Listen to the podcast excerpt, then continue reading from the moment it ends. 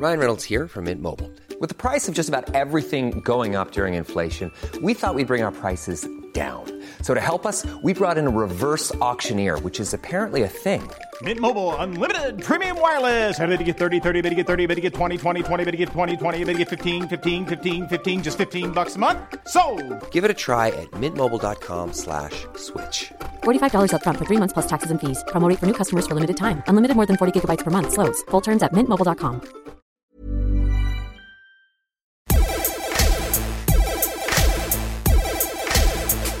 Good afternoon, good morning, good evening, wherever you are in the world. I am Russell Tovey, And I'm Robert Diamond. and this is Talk Art. Welcome to Talk Art. How are you today, Robert? Today, Russell, I am feeling liminal. And actually, I don't think you can really describe yourself as feeling liminal, but you know me. I like to shake things up, be a bit of a rebel, mm. especially when it comes to words. No, not really. But basically, I am feeling like I exist in a liminal space. And it's actually something I was thinking a lot about recently because in the journey through life, people, when I was growing up, I had a friend called Isabel who was almost like a sister to me. And she always used to go like, this phase that you're going through is this. And then like this phase is this. And today's guest has curated the most amazing exhibition in London at Gagosian, and it's called Rites of Passage. A lot of their work to this point in their career has been looking at ideas of like liminal theory as, as one sort of thread within what, what what what they're kind of looking at. It really got me thinking about that whole journey through life. Kind of, you know, when you're born, there's people kind of throw an event for the baby being born, and then when you reach puberty, often in different religions, you might have you know something to mark that, almost like a Sweet 16 or a bar mitzvah. yeah, exactly. And then yeah. when you get married, and then when people die, and there's kind of all these ceremonies. And the thing that's really interesting is it kind of transcends boundaries within culture, and and it, it becomes this kind of international, global kind of phenomenon in a way. The way that we all mark these points in our life, and I think it's such a beautiful thing to think about. And when I used to make music, I used to think a lot about that point in creativity between falling asleep and waking up. And I know a lot of people keep kind of like dream diaries or like, you know, trying to remember what their dreams were. And I was always really interested in this idea of the subconscious and the space between waking up and being asleep, but also the space between creating something. So the kind of times that you might feel quite bored as such. It's a horrible word, boredom, but it uh, Carl always says boredom doesn't exist. But but there's this kind of useful time in between things when you're when you're kind of at the threshold of something new or transition between different parts of your life. And and I, as I get older, I'm now 42. I think it's a it's a real thing when you look back. And um, today's guest is also an amazing writer, poet. They they've been a curator at the Tate. They've just done so many extraordinary things so far, and they're so young. And the funniest thing is, we're also very connected because so many of our previous guests are friends, and some of them are even in this show. So I've Mhm. often heard about this curator, and I'm so thrilled to finally get to speak with her. So we would like to welcome to Talk Art. Peju Peju Oshin. Oshin. Hi. Hey, Peju. Hi guys. I love How that. Um, I'm good. How are you both? We're good. That was a Good, thank you. huge intro, Rob. Sorry, I you gave us all the information. I know. there. I'm just. It's just. I, I don't know why, Peju, but it, it it gets me so deep. Uh, Or the way that you think about things, even your writing, like your poetry, and like the way you curate. I just feel like it's so deep. Thank you. Well, let- I mean, let's go straight in then for people listening. Liminal theory, liminal space. What exactly is that, and how does that convert itself into the way that you practice your art? well, I suppose the story starts in South London um, because I'm a South Londoner. Um, but I suppose for me, growing up, um, I'm Nigerian. My parents are Nigerian, but I was born here, and so that is the starting point of thinking about liminality. Um, and I suppose for me at the time, I didn't really have that language, and language is something which has become really important to me. So at that first point, when I was thinking about um, what does it mean to exist in the way that I do, um, to be who I am, I was thinking about this idea of duality. Um, but then as I continue to develop, uh, in having more conversations with friends, but also having these conversations through the context of my professional space. Uh, the language changed, and I stumbled upon, upon this phrase of liminality and then started to do a little bit of digging. And I felt that that was so much more apt uh, because the duality is really uh, a binary. And I think that there is so much more that goes into us. Uh, so, yeah, uh, I think you can exist in a multitude of ways when you are occupying that liminal space. So that's kind of how I've got there. And I'm really enjoying uh, moving through and exploring and asking lots of questions in and around that. So liminal kind of means limitless, like undefined by a certain like binary, as you were saying yeah it's it's that and thinking about this i think for me this constant state of transition um, which you've kind of pointed to already um, and i see life as being this one big transition so as soon as you come into the world and you take your first breath you're constantly going through change and i suppose um, yeah, change is the only thing that we can be certain of. So I'm really interested in what that journey looks like and how we respond to it as such. Exciting.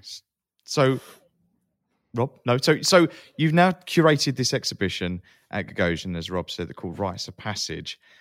What was it like? This is your debut curatorial exhibition, right? So, congratulations at like one of the biggest galleries in the world, an incredible space on Britannia Street in London. This is an, an amazing uh, exhibition that you've brought together. You brought together 19 artists with shared histories of migration how, when did this sort of evolution happen? How did they approach you? What is your association with the Gagosian, and what has it been like? Gosh, that's a big question. um, but I suppose I've now been at the gallery since September 2022. Uh, so I can still say that I'm new, I think. Um, but I think for me, I'd been at the Tate for about four and a half years, which was really amazing uh, starting my career I suppose, on a full time basis there and working with so many amazing colleagues. But I think for me, I was really interested in how I could work with artists over a longer period of time. Uh, so my, I suppose my transition again from kind of the context of the institution into the commercial space was through conversation um, and sharing those uh, desires or interests and thinking about working with artists over a longer period of time. And, and I think for me, it was really about being open to the conversation around what the possibilities could be because I'd never thought about working in that space before. Um, so we had lots of conversations and thinking about what my role would be at the gallery um, and kind of whether or not I suppose we would see each other because uh, it's kind of like a little bit of predating, maybe. Um, and then it, I suppose, it felt like it would be the best or a good fit, shall I say, um, in me joining the gallery um, and having this focus on artists from London, but also thinking about artists from the global majority uh, and how they are in dialogue uh, with one another. So that's that's how we get to this point, and I'm I'm here at the gallery now. So, so do, is this like a gallery job? You have to go in every day. You have to check in, and Larry Gagosian has to see that you've walked in the door. or what, what is? How is this role? Is your your associate? What is your what is your title there? You're just yes. associate. Associate director. Um, associate director. I, I suppose I don't know what that really means. Um, I don't think it's super important. I think, yeah, yeah. Um, so I You're think direct. it's yeah. yes. there we are. I think that's a great way to put it. Um, um, I suppose, yeah, it's me working with these artists um, from London, but globally, and thinking about ideas and thinking about shows. This has been my first show, which we've just done. Um, and yeah, I think it's something which is also evolving. So I've kind of given those uh, initial parameters of what I'm interested in. And so for me, again, I'm really interested and also invested in the journey going forward to see how this role continues to adapt. And I think having that bit of fluidity is really great. And so I do go into the gallery uh, quite regularly. Well, mm. yeah, I suppose especially over the past couple of months. It's been an every day, sometimes a six days uh, in a week um, going into the gallery. Uh, but yeah, it's it's been really interesting being in this space and kind of meeting new colleagues and seeing the ways in which they work with artists and how they're also really dedicated to the people that they're working with. In, how did the show come together? So, um, how did you choose these artists? Because there's so many people that I've known, and I've never seen them side by side before, which was such a joy. Like um, we've spoken to so many of the people actually, Yes. like Adelaide Damoah.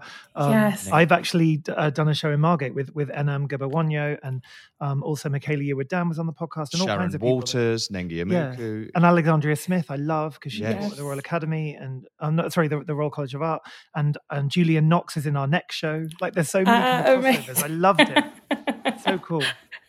Um, so I suppose how all of these people came about being in uh, this one space is because I felt like it was important for them to be in dialogue uh, with one another. These are all people who I suppose have played a significant role in my career um, over the past seven years or so um, in thinking about, I suppose, maybe the first time that I encountered their work or the first time that we started to work together. And I suppose in thinking about these ideas of liminality or liminal space, the majority of these artists, we've been in conversation about that. We've had lots of actually very crazy long conversations which kind of go off into a bit of a weird rabbit hole but those are the types of conversations that i really always enjoy um, but again for me it was really about wanting to do something different because I think it's very easy to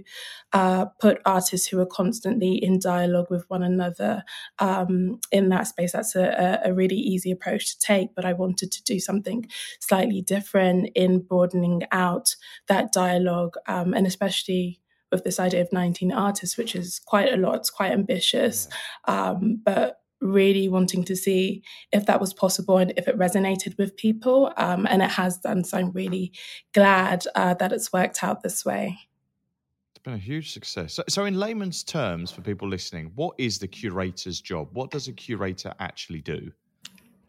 Oh my god, that's um, it's a big job. I'd say. um, I'd say there's a lot of admin. Um, so it's being an administrator, um, Especially with 19 artists. My God, Absolutely. that's a lot of work. it is. Um, and I suppose it's also, I would say, a lot of listening, really. Um, I think to be a good curator, you should be able to listen uh, to what the artist is saying, um, but also at the same time being a facilitator.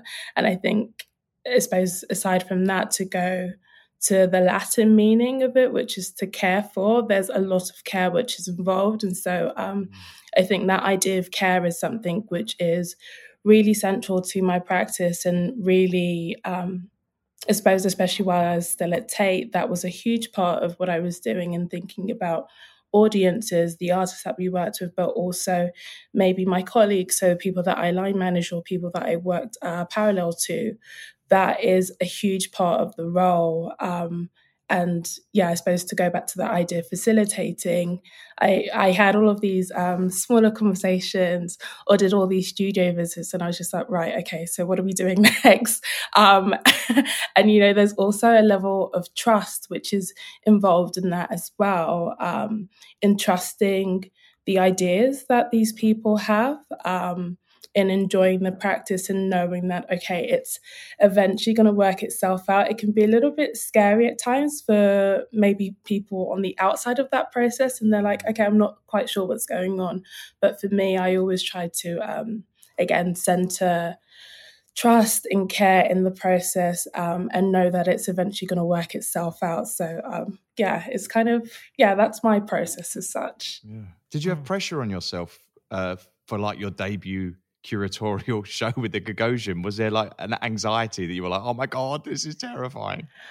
Uh, strangely enough, I didn't. Um, Right. I thought that I might do, but I think, again, I had to really trust in the artists and I suppose the conversations that we had been having and knowing how important those conversations were and needing to be heard by people, more people than uh, us in that room initially having that conversation. So, uh, you know, I think I always, I always uh, try to take the approach of, okay, if I stress, what is that actually going to achieve? Um, and not a lot. You know, it's just a couple of sleep, sleepless nights, which is not great for my skin, and also, you know, not great for the artist as well. Because if you are that point of contact, and again, if you were supposed to be that person who is in a position of care, you automatically pass on that kind of nervousness or anxiety to those people that you're working yeah, you're with. the anchor. You're the anchor that everyone's kind of tying themselves to.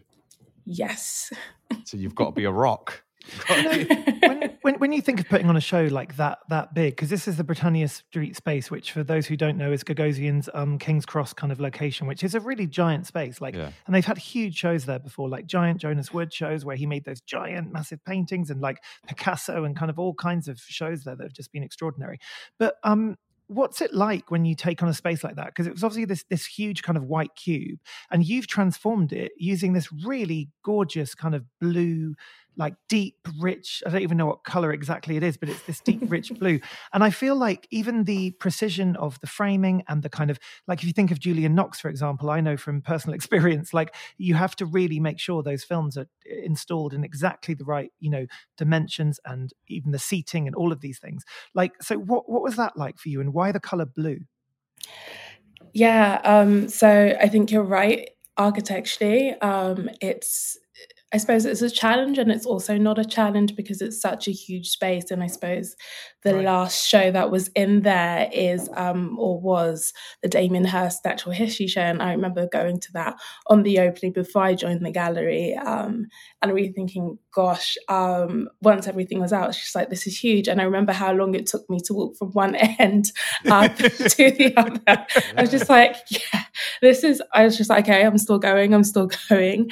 Um, but I suppose for me, having a background in architecture and design really worked well for me in this um, circumstance. So I designed the space in thinking about what I wanted it to look like, and I pulled from so many references. And I suppose, um, I suppose the blue specifically, which I'll, I'll speak to, is a reference for me. I'm wearing blue right now, as you can see. I'm a, I'm a big fan of blue. uh, just to say that, but um, again, for me, being Nigerian and very specifically of Yoruba heritage, um, we have uh, something called adire, which is a kind of fabric which is cotton and um, it's used the wax print, but also an indigo dye. And so for me, that was a reference point in thinking about um, something that I was familiar with, but also I thought about very practically in that blue is often symbolic of the sky, but also the sea, and thinking about the two points at which the sky and the sea meeting as being a liminal space. Mm-hmm. Um, yes, um, but then also I thought about um, the Majorelle Gardens and that blue and how um, fantastic that is, seeing that. what, what is that? Um, in Morocco, um, when in Marrakesh. Uh, so uh, Yves Saint Laurent's um, garden there, it's this beautiful, beautiful blue. And so I thought about that and kind of my visits there and how much I enjoyed that as a space. But also, I thought a lot about uh, lapis lazuli as well, mm-hmm. and the idea of that being something which provides a lot of clarity, um, kind of, and enhances the thought process. So there are lots of things that I was pulling from when I was thinking about these ideas of blue. And it wasn't easy to get to. I had about seven samples of blue on the wall that all looked slightly similar to each other. um, but I eventually got there. Um, but also, I suppose I'll say, with the transparent elements as well that you have um, the transparent walls in the mm. show for me that was the reference to a show that i'd seen at victoria miro um, Do Ho Suh and i remember how much seeing that show really impacted me because of course for me and thinking about the liminal i've always been obsessed with these ideas of home and kind of that as a reference point but also um, an Anni Albers show as well that was at Tate a couple of years ago. So there were lots of things that I was pulling from, um, which I felt uh, signal to this idea of the liminal and being able to see across and through. Um, and kind of yeah giving all of the artists their space but also still keeping this continuous flow through it also can you remember the first gallery you visited? Because you, you grew up in South London in the 90s. Yes. Can you remember when you first walked into like a museum and a commercial gallery? Um, it's funny because uh, the first gallery um, or museum that I walked into was actually Tate, I think, and I don't remember it, but there is just I do just have this photograph of um, kind of me and a group. So I was in year six at the time.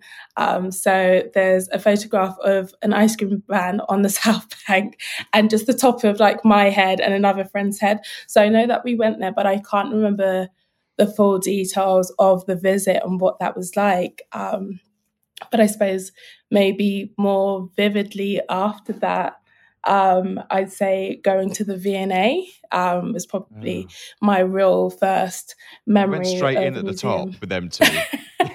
yeah. Um, yeah, most definitely. Um, so. You've always yeah, aimed high. You've always aimed high. I, I have. I have. Um, unintentionally. I, th- I think maybe those things just, you know, come into your environment um, yeah, yeah. subconsciously. But yeah, those are kind of the two first uh, points that I can remember. And um, yeah, commercial gallery, I I don't know. I can't really recollect. I think no, I think it was probably one of those weird shops um, in Shoreditch High Street. You know, those kind of weird art shops probably one of those. no offense to anyone, yeah, but um... yeah, like an art store. Yeah. yeah. Okay. Yeah. cool. You know, I really wanted to talk to you. Actually, you mentioned you have a history in architecture, and I know you you academically like studied architecture and design, and um, that was something that I was struck by by this show because, like you're talking about, the installation of it. I feel like you have a very unique approach to space and place and um, it got me thinking a bit about artists we've interviewed before, like Torkwase Dyson. And I mean, there's so many different artists who, who are looking at um, kind of the way that space is constructed both socially um, within society, but also within art and exhibitions. And I just felt like the way you've installed it is very particular. And I wondered if it was because of that understanding of architecture and how important that still is to you. Um, architecture is still hugely important to me. Um, I think I really, again, love the language of architecture, uh, both kind of physically but also in the written word. Uh, so for me, in thinking about how people navigate through that space, I really wanted to create a sense of journey. Uh, so kind of yeah, again, it takes a really long time to get from one end to the other. Um, I really wanted to um, ensure that in thinking about this idea of transition, that it really felt like people going from one thing to the next, um, but also that it made sense at the same time. Um, so, yeah, I think in thinking about the hang, uh, I suppose I think particularly about Adelaide's work, and because in that she's dealing with uh, her kind of very direct family history, those images. Uh, you know, the earliest images from the 1800s, and it's her great great grandma, great grandma, grandma, mother, and her in those images. I wanted to ensure that that felt like a kind of um, family hang so something you'd see in your living room because it is very personal in that way um, so there are kind of little things that um, i was thinking about throughout that process to ensure that um, yeah there was it, it didn't just feel like okay this is works by 19 people and it's just hung in this space but actually there's something that you can draw on which feels really familiar to you in that space so yeah, that was my approach. So you, you started working the visual arts in 2015. I've uh, read on your website. Yes. What what was your first steps into that, and how did you enter the visual arts? Okay, um, so I first entered the visual arts after. So I suppose after I graduated, I worked um, for some small design companies, which was interesting. Uh, again, in thinking about paint samples, some of those kind of very early jobs were me painting kind of eight versions of Dulux White on these small tabs, um, which all looked very similar but had slightly different tints to them. Um, so that, you know, I was doing that work and actually I was working on a lot of residential projects, which uh, I think became very boring for me very quickly uh, because it was so monotonous. It was the same thing over and over again. Um, and so I ended up quitting that job. I didn't have anything planned afterwards, uh, which was really terrifying actually, uh, doing that and not having a clue of what I was going to do next. But I kind of then stumbled upon this uh, advert. I think it was maybe on um, arts jobs, and it was um, a call out for young people uh, to kind of join this volunteer project at the London Transport Museum. Um, the project, I think, was going to last for about six weeks.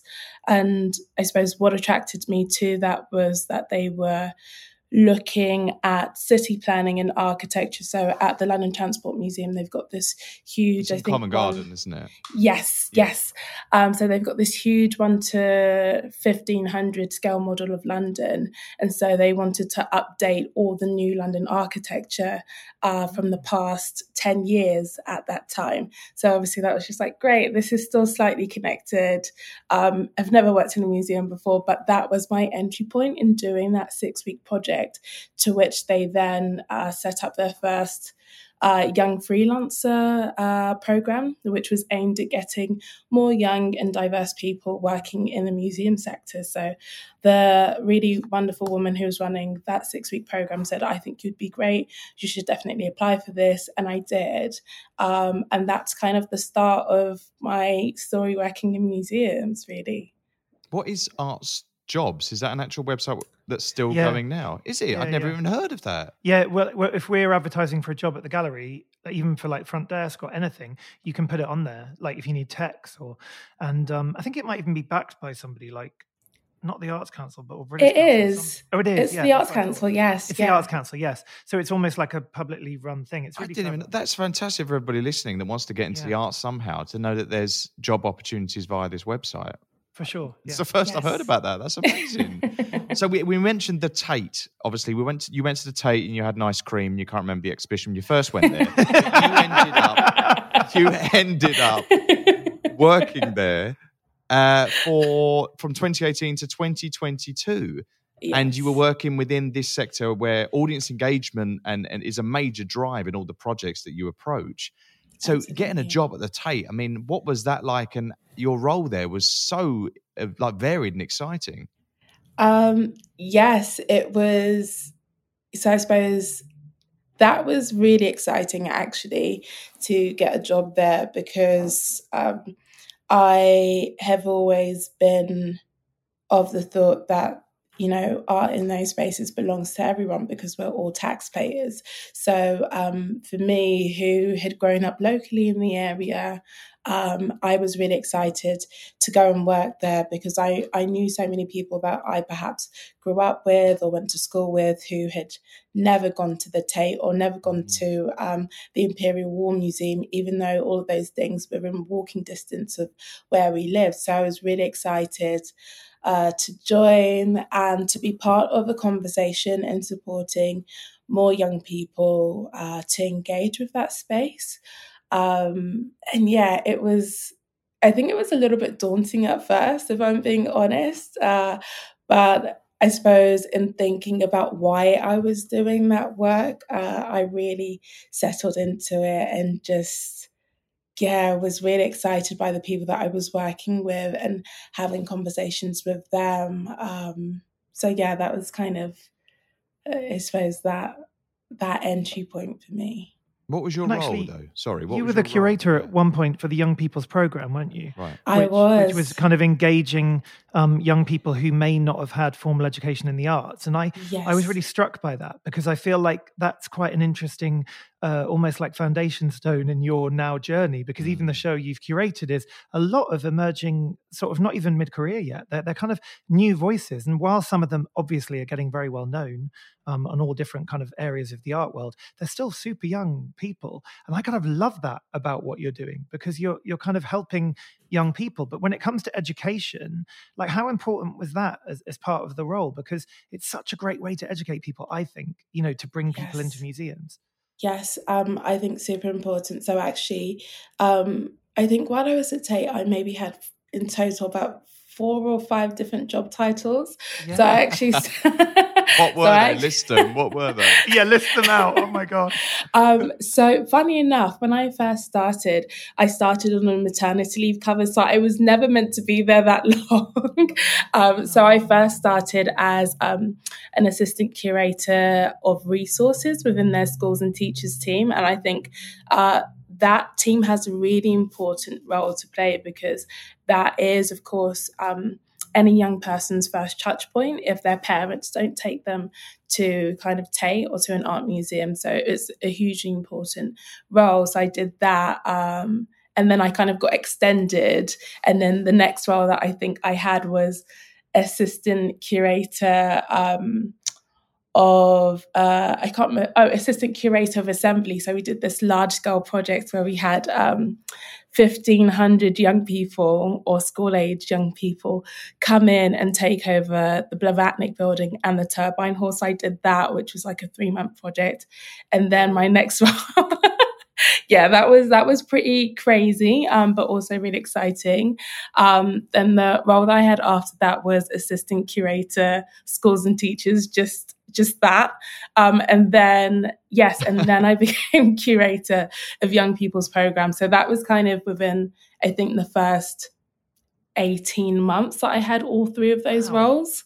Um, so would someone just come in and go, we're changing your title today, get used to it. You're like, I've just printed up the badges. I've just You're like, oh God, scrap that. Next one.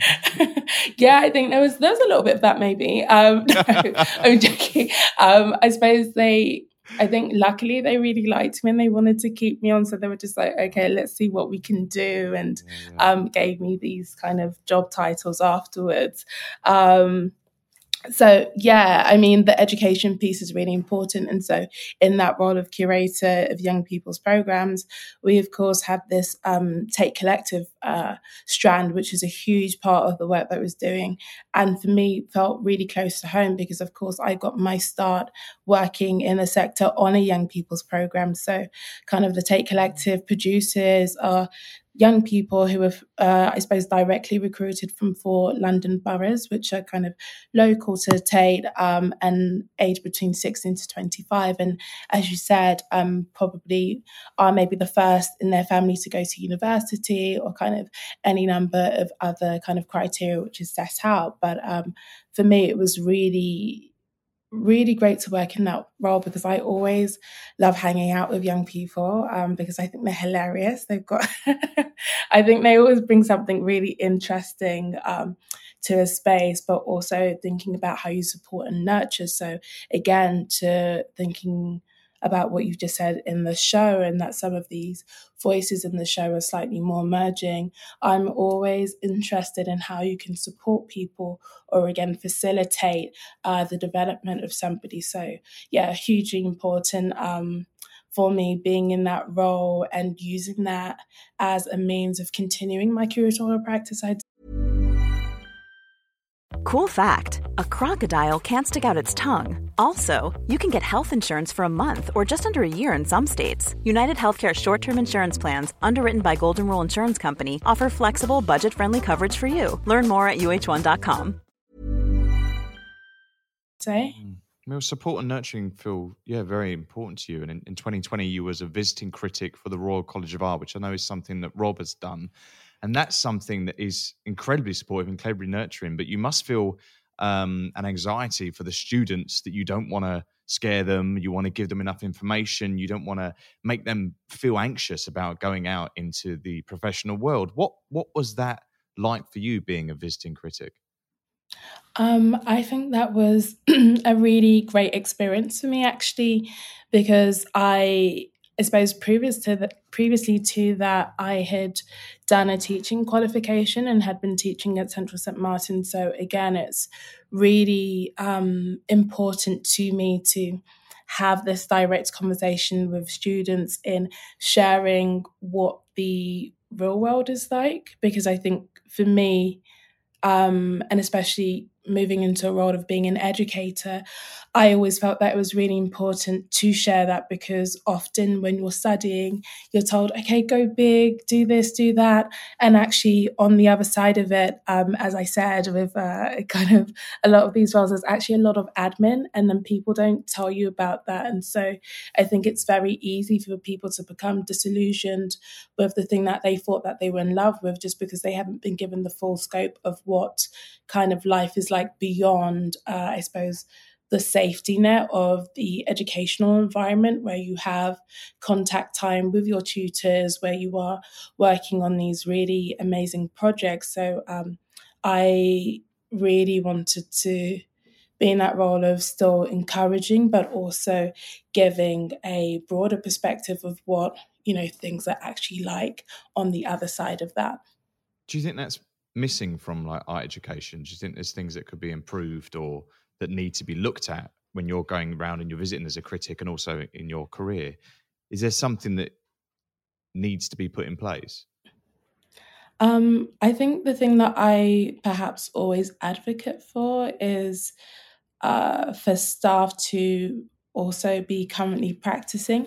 I know it's it's it can be quite difficult, but I think there is definitely something in having um, a lecturer or tutor who is currently uh, who still has a current practice because I think yeah.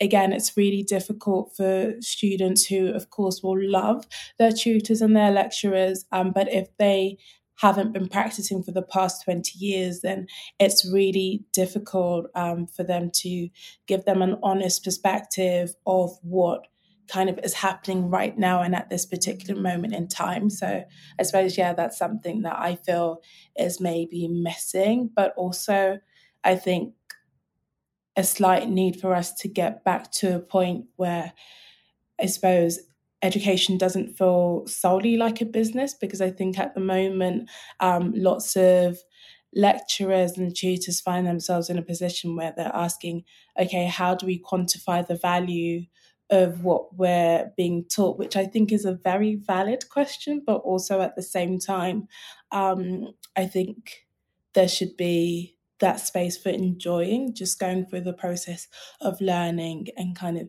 being in dialogue, being challenged, or kind of Making of mistakes. Um, absolutely, yeah. absolutely. And also, it's a creative mistakes. thing, you know, to like make yes. art. Yes. they actually need to like make the art and that not be, you know, quantified, whatever. You know, it's it's absolutely. like yeah, they need that space to experiment. Would yeah, indulging in like risk. A, yeah. Would you ever want to run like a a whole art space? Uh, you're associate director at the moment at Gagosian, and you've had all these roles at the Tate and you've been at the Barbican and you've worked with the Wellcome Collection, you're like killing it. Would you is it is the dream to like run an education space for the arts or to run like a museum or a commercial gallery yourself? Um I don't know actually. I think interesting. I think there are sometimes those fleeting thoughts that, oh, that could be really interesting um, in doing. But of course, there's also a lot of work which is involved in doing that. Um, so it could be something that I'm interested in doing in the future. Um, but I think I will always be led by, I suppose, how I suppose I'll I'll be led by the most recent part of the journey, kind of that comes before that. But right now, I'm really excited to be in this position, in I suppose being that, uh, I suppose. Uh, anchor point or kind of connecting a London arts kind of ecosystem with the gallery that I work at, but also yeah. thinking about the international community as well. So I'm really excited to kind of be here and be in this role and see what we can do. But in a way like running an actual space on your own say becomes so much about admin again or like or like you know hr or like you know the bigger picture thing which actually isn't that creative. And it- Right. it is creative in a sense but not really. And and i think like at the moment you've got freedom spontaneity um financial backing in a sense for your ideas which is going to help so many people and you're really enjoying it. And there's something to be said about that spontaneity i think. But that actually takes me on to something else. So you yourself are incredibly creative aside from curating and platforming and kind of um, lecturer. you know, facilitating and teaching and all of these things but you're an amazing writer yourself and you've written a lot about art but you also actually write poetry and um, in 2021 you um, published a book of prose and poetry called between words and space um, which is very you um, uh, it was the perfect title Why didn't Um, you call it liminal? Why didn't you call it? It'd be too on the nose if I did that. okay, right. Um, but can you talk a bit about that side of your life? Because I feel like that also informs the sensitivity you have Yes. towards artists and why all of these amazing artists, because I know a lot of them and they're very sensitive people. Mm. And I feel like they have entrusted so much to you and given you great works as well. Like, you know, the Nengi Omuku work you've phenomenal. is just one of the best I've ever seen. Yes, I agree. And I was thinking, like, you know, that takes someone who obviously has a sensitivity, and that's, I think, linked to your own creativity. Yeah, um, I just, I suppose I'll say that I'm really grateful that the artists extended that trust to me. Also, in that so many of the works in the show are new. Um, so they also, we talked about risk a little bit earlier on, that they also kind of took a risk in uh, sharing this new work and kind of in this context. So I'm, I always like to talk about gratitude and I extend a lot of gratitude to them all for that. Um, but yeah, I suppose in thinking about the writing or the poetry, I suppose all of that. I've always been, I think I, there are many things that influence that. So, again, I think primarily about my heritage as somebody who is Yoruba, and we have this thing called praise poetry. I think I, I think I think about a lot of my formative experiences and that people often uh, just break out into there's there's always like a, a song or perhaps there's always um, I suppose a a proverb. So kind of I think even the way that my culture operates is very artistic. There's a heavy element of performance that is embedded in the Yoruba culture and tradition. So those are all things which inform uh, the way in which I see the world. And very specifically with um, this this book, uh, I a lot of it started with kind of performance and film. So um, each chapter, as such, is bookended with this letter, and those letters came from uh, during the during the pandemic. I had been watching a bunch of films, which films and music videos actually, which came from the African continent, and I would often take a still from that film or that music video. I'd post it, and then I would find um, kind of an image of some historic or vernacular architecture, which was from the same region as where that film was shot or that music video was shot. And those two would be in conversation. And then next would come the letter, uh, which then became kind of the basis for this book of poetry. And so then it became this writing exercise of kind of me doing these 15 minute daily um, dumps, I suppose, in kind of just free writing. But in kind of reviewing all of those, I found that they fit into these kind of very particular categories. Um, and so that's kind of how we get that, uh, or this kind of collection of poetry and prose, really. And there's 50 pieces in Between Words and Space. And do you ever perform these? Have you ever read them out loud to an audience? Um, no. Well, I expect. I don't know. Maybe no. I'll say no. I haven't. I haven't. No. Consider reading something now for us. Okay. yeah.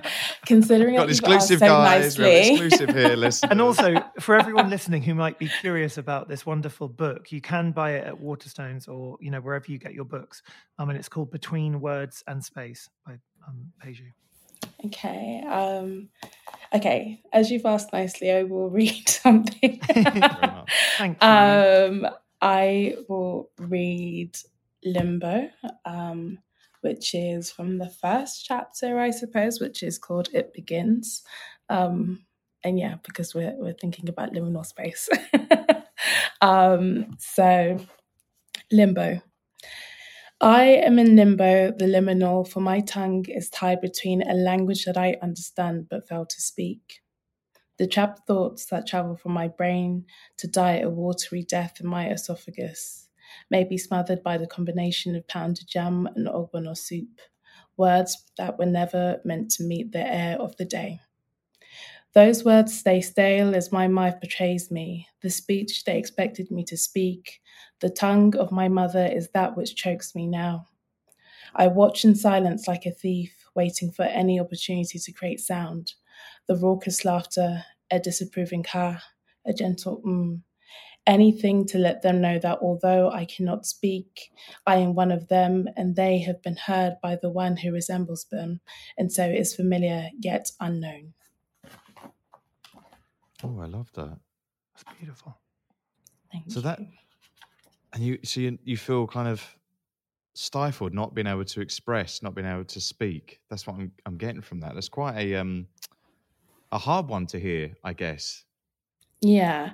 Um, so, again, in thinking about this idea of diasporas, often a lot of people who live in the diaspora don't speak their mother tongue. And so it's kind of a conversation around that and that I suppose I suppose for anyone who's learning a language, you might have a level of comprehension, but you become fearful of speaking it out loud because you feel like you sound stupid when you do it. So it's uh, kind of making reference to that um, in this idea that you you might be kind of in the street or in the market and you overhear somebody and it's like you're in a private joke so you'll laugh along but you don't have the opportunity to respond in that language because you're still quite kind of unsure about how you sound or how you fit in. So it's i suppose uh, taking those experiences and thinking about that um, and maybe a means of encouragement to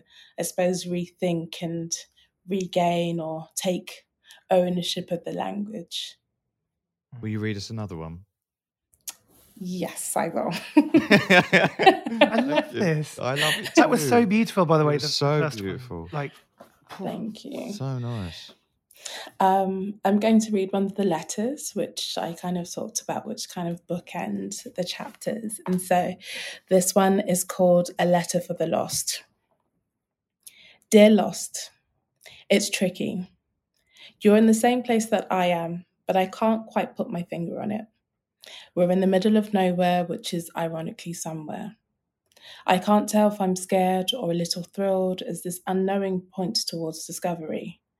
My imagination runs ragged with the thought that this state is exactly that imagined.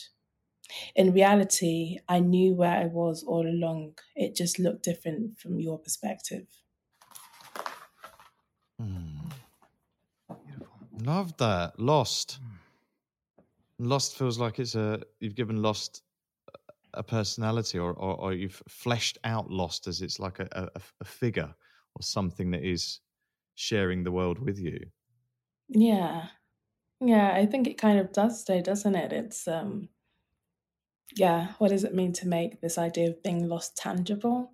And it's kind of okay, you're here, I'm here, kind of this feeling of being lost exists internally, but it also exists kind of in in surrounding you or you being encapsulated by this feeling of being lost. So yeah, uh I think there are so many expansive ways of looking at these things, or again, playing with the language to, um, I suppose, externalize all of these internal feelings.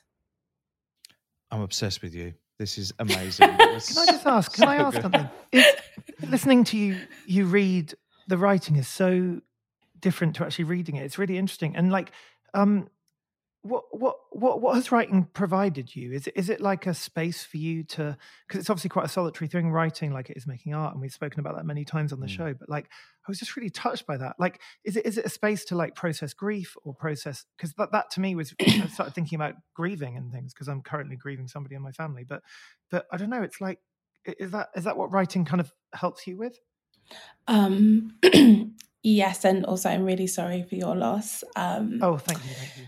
Uh, yes, I feel like we're constantly in a state of grief. We're constantly grieving, right? Because again, in this idea of uh, transition and uh, constantly moving or constant change, we're constantly letting go of yesterday or we're letting go of a feeling that we've just felt. So it's kind of um, a continual process of grieving and learning how to deal with that um, so that tomorrow can be a better tomorrow, so to speak. So it offers that space in processing those thoughts, um, but also, yeah, yeah, I think, it, yeah, I, I, I, let me go with that. It's offering a space to process a lot of those thoughts, um, and again, an opportunity to be vulnerable, which I think so many of us are really scared of doing. Scared of being, yeah. Yes, Yeah, yeah, yeah, Um, doing, being, yes, all of those things. So uh,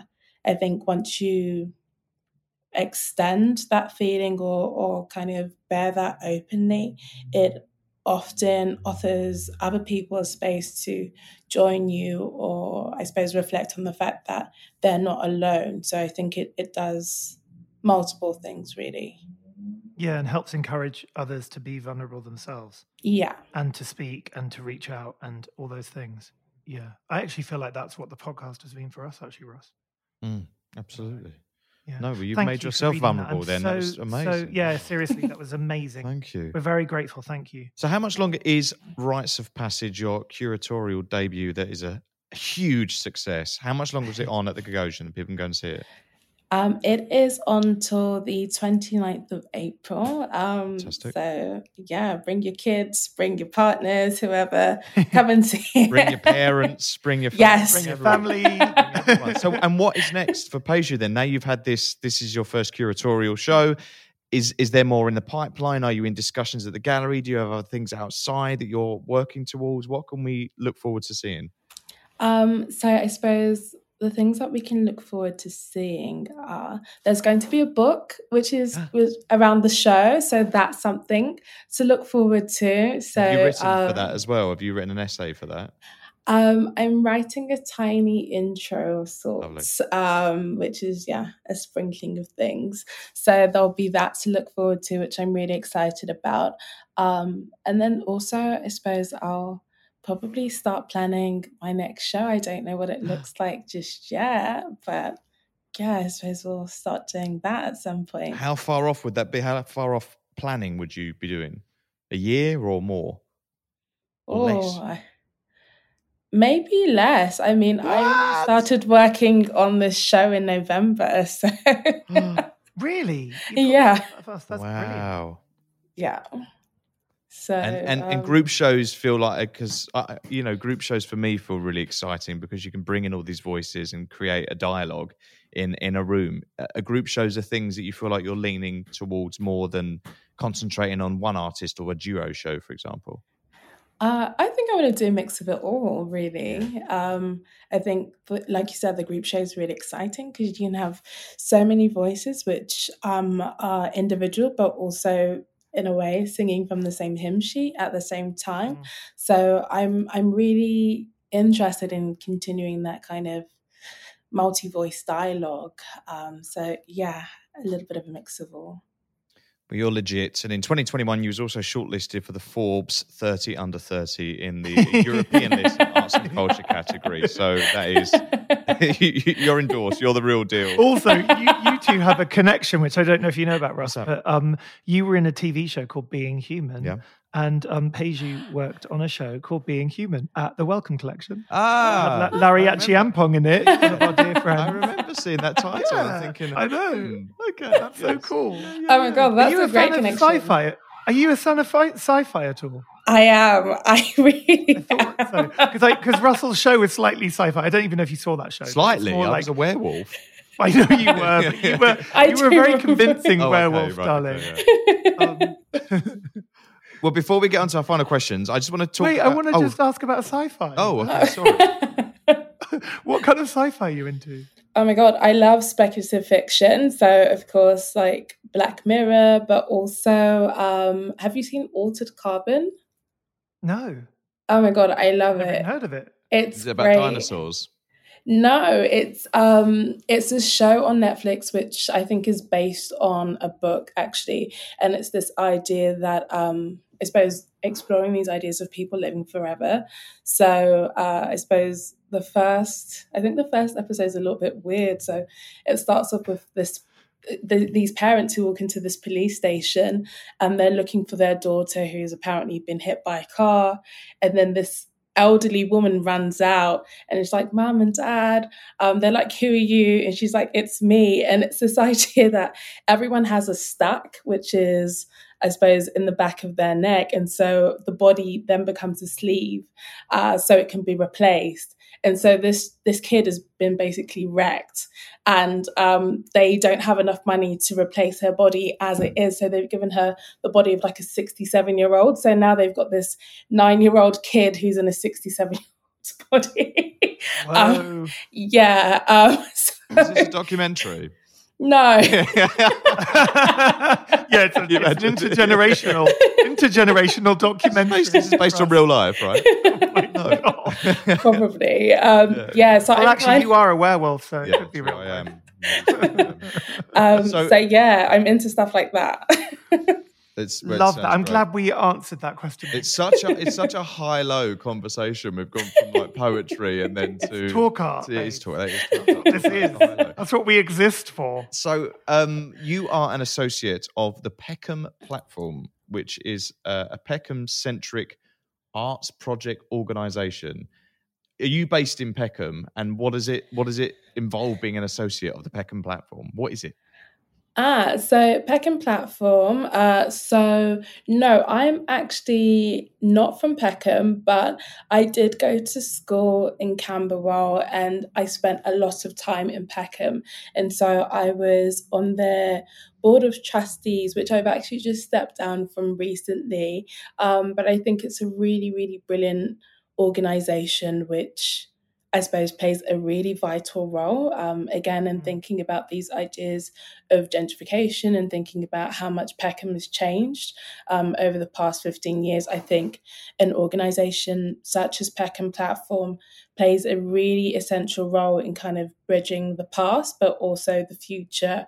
Uh, so making sure that the resident i mean they've they've done so many amazing projects thinking about both young and old people so again it, it is really quite intergenerational and thinking about the programming. But um, yeah, I'm really excited for what Peckham Platform will continue to do going forward, which is going to be yeah absolutely phenomenal, especially once the new space opens up.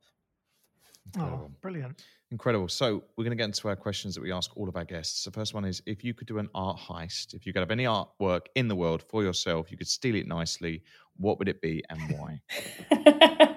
um, gosh, I, I did have a think about this because I know that you ask everyone this question. um, and the work that came to mind for me was um, Ellen Gallagher's Bird in Hand. Ooh. And I think Ooh. yes, I like the collected. Ooh, I like that. I like that a I lot. Love, I love, I love Ellen. yeah. Um, yeah, I I love her work, and I think the reason why I would go for that work is again based on place and space. So that was one of the first artworks that when I started working at Tate in 2018, because she was the artist's rooms at the time. Uh, so kind of I remember seeing that work and just kind of standing. Um, and actually, I think I probably sat there. I have a habit of sitting on gallery floors, even if there aren't chairs. Um, and I remember just sitting there and just being in awe of that work. So for me, um, thinking about uh, that memory and I suppose uh, how the work made me feel. Um, I, would like to be in the presence of that work uh, really often and live with it. So yeah, that's that's my choice. Do you collect art? Um, I have kind of started ish. Yeah, kind of started. Can you say what sort of artists you have started collecting? Um, sure. So I have, um, I have a Phoebe Boswell work. Oh, nice. Um, I have a work by a really great young artist, Kobe Martin. Um, also, I have a work by it's a pencil drawing. So she's an American artist. Um, the work was she did this really beautiful set of prints for the Whitechapel, um, and it's uh, it's called it's called Cradle, I think, and it's basically her and her daughter, and it's also a work by Mequitta Ahuja. Amazing, lovely. Uh, the other question we ask every guest is, "What is your favorite color?" I think it's obvious by now. It's blue. but your um, blue your Instagram, um, there was a post where you said something like "always blonde." Oh and, yeah. Um, I thought maybe your favorite color would end up being blonde. No, nah, I mean it, it's a great color. I'm just like, yeah, I'm I'm busy being blonde, but also busy loving blue at the moment. Um, I recently changed my profile picture to the Cookie Monster. I saw that. we actually have a, a, work in the Margate show at the moment by Daisy Parris, and it's um it's it's fur that then they painted over it in blue paint, and um they attach like a poem, um and then it's green uh, paint that they attached the kind of canvas, a poem, onto the the fur. And a oh. friend of mine was like, "I love that work. It's like the Cookie Monster. I'm going to send it to you. Please do. I want to see it. I really want to see it. It's iconic. I love it. I love that.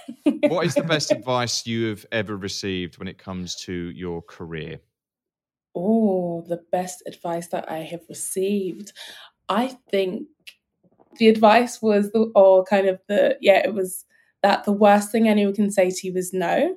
Um, kind of, so you might as well just ask because, yeah, if they say no, what else is going to happen, you know? Um, and I think that's a great way to think about things. And then the other thing was, uh, oh, I don't remember anymore, so that means it's not important. Let's stick with that. That's an amazing one. I love it. I mean, yeah, it's true. The, the worst thing that can happen is someone says no, so you may as well just go for it. That's yeah. great advice, Peju. This has been uh, an amazing hour chatting with you. Thank you. We adore you. So You're amazing. So much. And congratulations on Rites of Passage. God. I think it's a Thank really you. monumental show. It's extraordinary. Yeah, everybody get along. And it really is that. highlighting so many artists that many people might not even know yet, and they really need to be heard and seen and known. So, thank yes. you.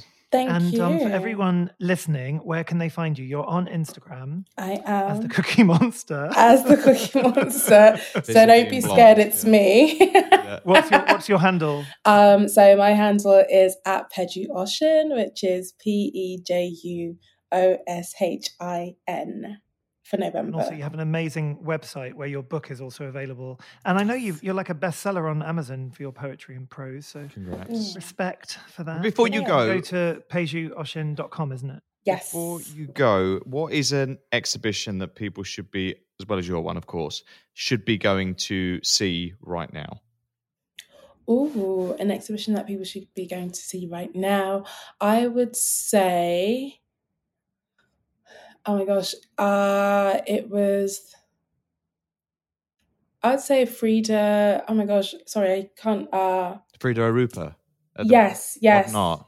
Yes, yes. I would definitely say to go and see that. That's a brilliant show. I went to go and see it last week, uh, and really, really loved the works. I think they just feel so nostalgic. Um, yeah, I, I just really enjoyed it. It's quite fun, um, but also really beautiful as well. I love the way that uh, the works have been displayed. So I would definitely say that people should go and visit that show too. It's a good place to end the interview on because nostalgia is often linked to liminality. Deep. Deep. Yeah. Deep. high, high low, guys. high low. You heard it here. Peju, thank you for being Thank so you so generous and um, for, for also reading your poetry. Yes, writing yes, yes, yes. That was very special. It was a Very treat.